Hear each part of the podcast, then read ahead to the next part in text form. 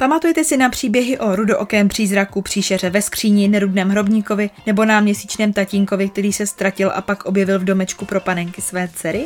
V téhle epizodě vám povím o popkulturním fenoménu, u kterého určitě nejen mě naskakuje husina už při úvodní znělce. Žijeme ve světě, ve kterém existuje reálné i zdánlivě nemožné, kde skutečnost na sebe bere podobu iluze a kde jsou některé věci nevysvětlitelné. O seriálu Věřte nevěřte, jehož znělka začíná právě takhle, si budeme povídat. Teda, já vám budu povídat, vy budete poslouchat, ale když vás při nebo po poslechu něco napadne, určitě mi napište na Instagramu, kde jsem buď jako Baru Votavová, nebo mi můžete napsat přímo na Instagramovém účtu Popcastu popcast.cz. Na úvod si zase dáme takové krátké a obecnější shrnutí, povíme si něco o pozadí toho seriálu, dáme si několik zajímavostí a nakonec vám připomenu i nějaké konkrétní příběhy, které jsem třeba já osobně nebyla ani po těch letech schopna vypodit z paměti.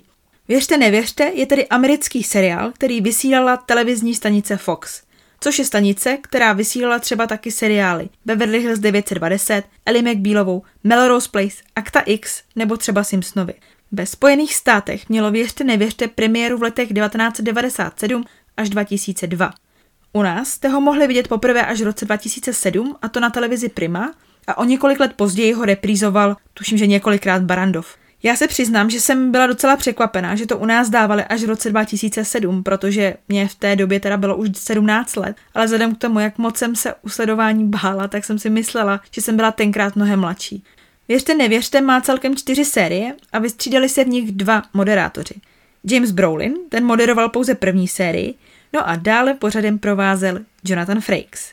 Asi mi dáte za pravdu, že Jonathan Frakes byl mnohem lepší volba, protože kdo jiný by měl uvádět tyhle děsivý příběhy než pán, který sám vypadá jako čert. A navíc ty jeho slovní říčky jsou naprosto fenomenální. Jako takhle, pojďme se domluvit, že jsou určitě z jeho hlavy a nepsali moje scénáristi, jo? Oba moderátory v českém znění daboval herec Jiří Plachý. Tady je takový pěkný propojení, protože kromě Jonathana Frakese, ve Věřte nevěřte, propůjčil Jiří Plachý svůj hlas i postavě Spoka seriálu Star Trek. No a Jonathan Frakes je jednou z hlavních hvězd seriálu Star Trek Nová generace. Jestli to byl záměr, netuším, ale typuju, že ne.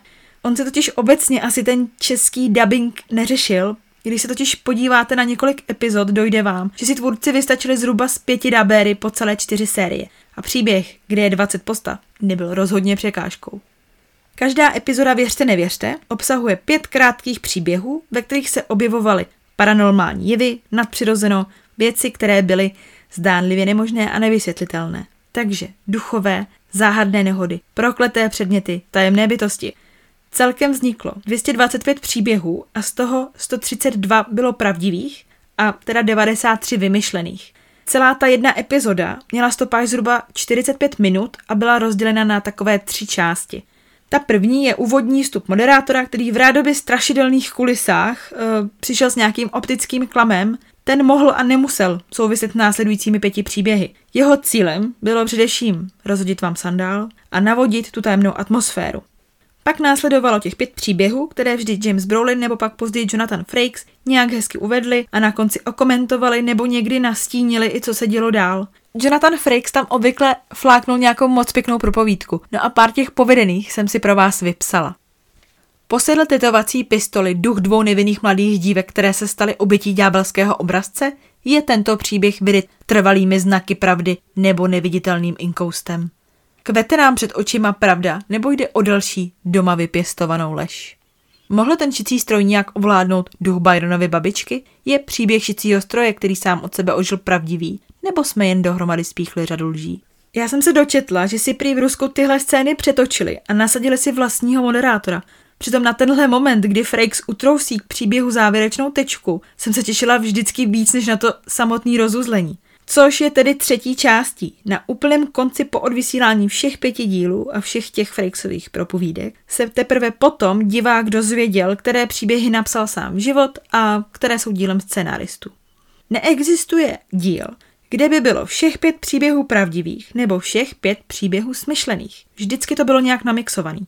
Existuje ale třeba epizoda, kde se objevují známé historické události. Je tam třeba potopení lodi Titanic nebo zkáza vzducholodi Hindenburg.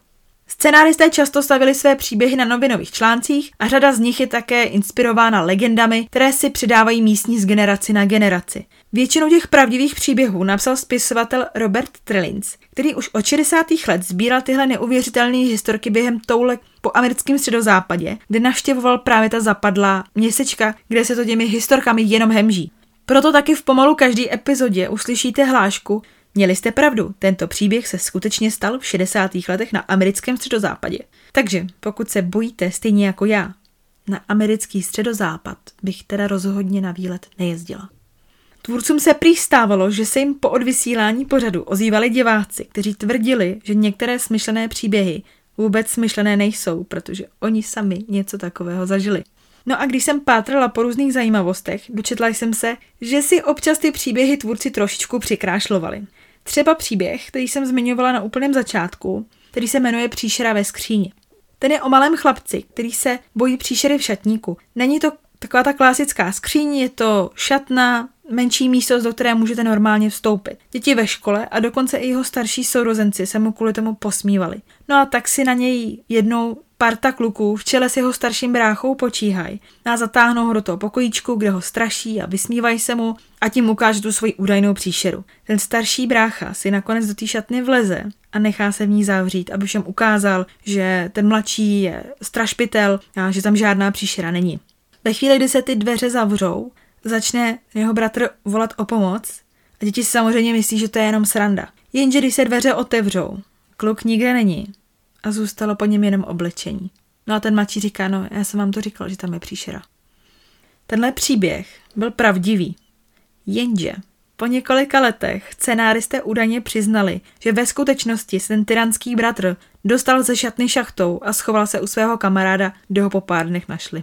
Nicméně nevím jak pro vás, ale pro mě vlastně nikdy nebylo důležitý, jestli se ten příběh skutečně stal, nebo jestli byl smyšlený. Já jsem měla nahnáno úplně stejně, i když to byla lež.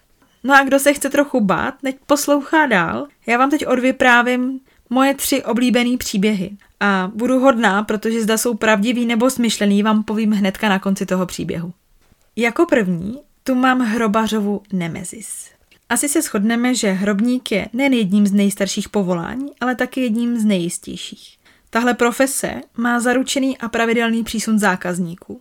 Úcta k mrtvým je při této práci zásadní, jenže příběh, který vám budu vyprávět, je o hrobníkovi, který žádnou úctu neměl. A to jak k živým, tak ani k mrtvým. Byl to zahořklý a nerudný hulvát a choval se hrozně na pohřbech i pak při samotném pohřbívání těch neboštíků. Až se jednoho dne při pohřbívání zesnulého objevila na hřbitově stará žena, oděná v černých šatech, která zpívala nebo spíše naříkala. Hrozný,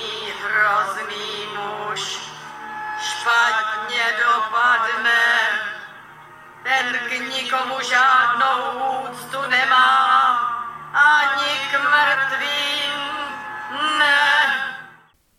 Hrobníkovi řekla, že to bylo zatím varování, ale jak asi tušíte, nic si z toho nedělal. Večer si pak takhle popíjel ve svým maringotce, kterou měl postavenou na hřbitově a uslyšel zase tu starou ženu. Následující den hrobník a jeho dva pomocníci pohřbívali dalšího neboštíka, jenže on byl po té probdělé noci ještě víc nerudnější. A z rakve, kterou chtěli pohřbít, se opět ozvalo to naříkání staré ženy. No jenže ho slyšel pouze ten hrobník a v tu chvíli mu o to víc přeskočilo a poručil svým dvěma pomocníkům, aby rakev rozmlátili kameny. Ti ho samozřejmě odmítli a taky vyhnal a rozhodl se to udělat sám. Pořád v uších slyšel zpěv té staré ženy a smyslu zbavený kopal a mlátil do té rakve, až ji rozbil natolik, že zahledl, kdo je uvnitř. No a byla to ta stará žena, která v ten moment otevřela oči. Hrobník se vyděsil, spadl vedle do vykopané jámy a lopata, kterou nikdo nedržel, ho vyděšeného začala zasypávat hlínou. No a další den už pohřbívali hrobníka. Tak co myslíte?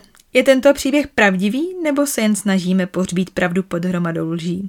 Ano, je to pravda, tenhle příběh se skutečně stal v 90. letech.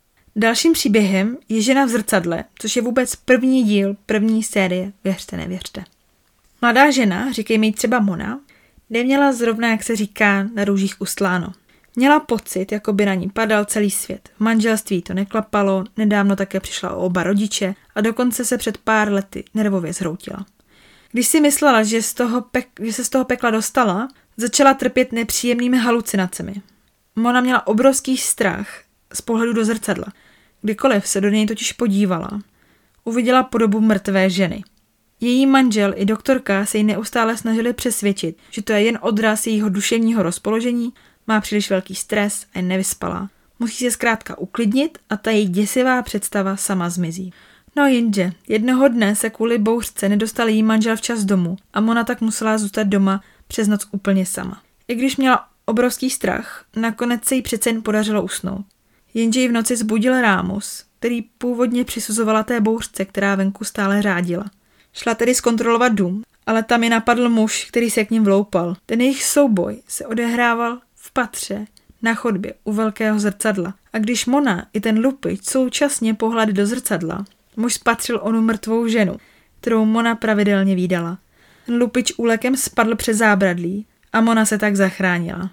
No nakonec vyšlo najevo, že mrtvá žena, kterou zrcadle viděla, byla jedna z lupičových obětí. Od té doby ji už v odrazu zrcadla nikdy neviděla. Byl tento příběh inspirován skutečností, nebo je to jen báchorka? No, možná kdybyste žili v Americe, mohli jste si o tomto případu přečíst v novinách. Tohle se skutečně stalo. A teď si dáme poslední příběh, který se jmenuje Děsivý komiks. Výtvarník Izzy Wilson býval uznávaným kreslířem, který dokázal věrně zachytit všemožné hrůzné výjevy.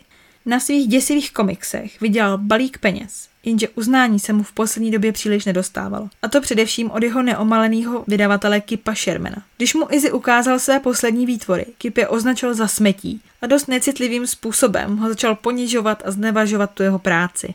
Hrubě na něj křičel, že je k ničemu, že je neschopná nula a že po něm nechce nic jiného, než aby mu s tím dalším komiksem nahnal strach a vyděsil ho k smrti. Dokonce mu začal vyhrožovat, že pokud se tak nestane, skončí s ním a najme si někoho jiného. Ještě ten večer, když unavený vydavatel Kip ulehal na gauč, aby si odpočinul, zaklepali na jeho dveře policisté, aby mu sdělili, že jeho zaměstnanec Izzy Wilson byl nalezen mrtvý. Spáchal sebevraždu skokem z mostu do moře. Kip Izzyho zničil, zlomil jeho ducha, vzal mu vůli žít. Nejen, že si to nechtěl přiznat, on policistům dokonce řekl, že když ho viděl naposledy, měl ten Izzy skvělou náladu a jak byli dobří přátelé a sahrál na ně perfektní habaďůru. Když se Kip pak vrátil domů z Márnice, kde byl teda Izzyho identifikovat, našel na podlaze obálku od toho Izzyho, která obsahovala ilustrace. První obrázek zachycoval jejich raní hádku, další pak Izzyho, jak doma něco kreslí, no a další to, jak stojí na mostě a chce spáchat sebevraždu. Dokonce tam byla i ilustrace znázorňující Kipovu návštěvu Márnice. No a na dalším listu najednou seděl Izzy v Kipově obývák když to Kip spatřil, s děšením se podíval před sebe a to, co viděl na obrázku, se dělo i ve skutečnosti. Izzy mokrý, v hrozném a děsivém stavu, seděl přímo před ním. Kipe. Co ty na to, Kipe? V tu chvíli Kip dostal infarkt a zemřel. No a na dalším obrázku, který Izzy před svou smrtí namaloval, byl právě tento výjev. Je tento příběh jen hrubě nahozeným klamem, nebo jej črtala pravda? Není už příliš přehnaný? No možná, ale pravda to byla. Tento příběh se skutečně stal v 60. letech na západním pobřeží. Tak co, podařilo se vám odhalit pravdu od lži, nebo jste přišli na to, že ani jedno bez druhého nemůže existovat? Pokud jste nikdy Věřte nevěřte neviděli, nebo si chcete tenhle populární seriál po letech zase připomenout, na YouTube najdete spoustu dílů, včetně toho nejstrašidelnějšího, který se jmenuje Zrcadlo pravdy. O tom jsem vám tu záměrně nevyprávěla, protože to, co je na něm nejděsivější, zkrátka potřebujete vidět. No a pokud byste chtěli něco trošku podobného, zkuste na Netflixu seriál Unsolved Mysteries. Není to sice tak pěkný retro. Není tam Jonathan Frakes. Chápu, to je veliký mínus, ale Strach vám tyhle reální nevyřešený případy možná naženou taky.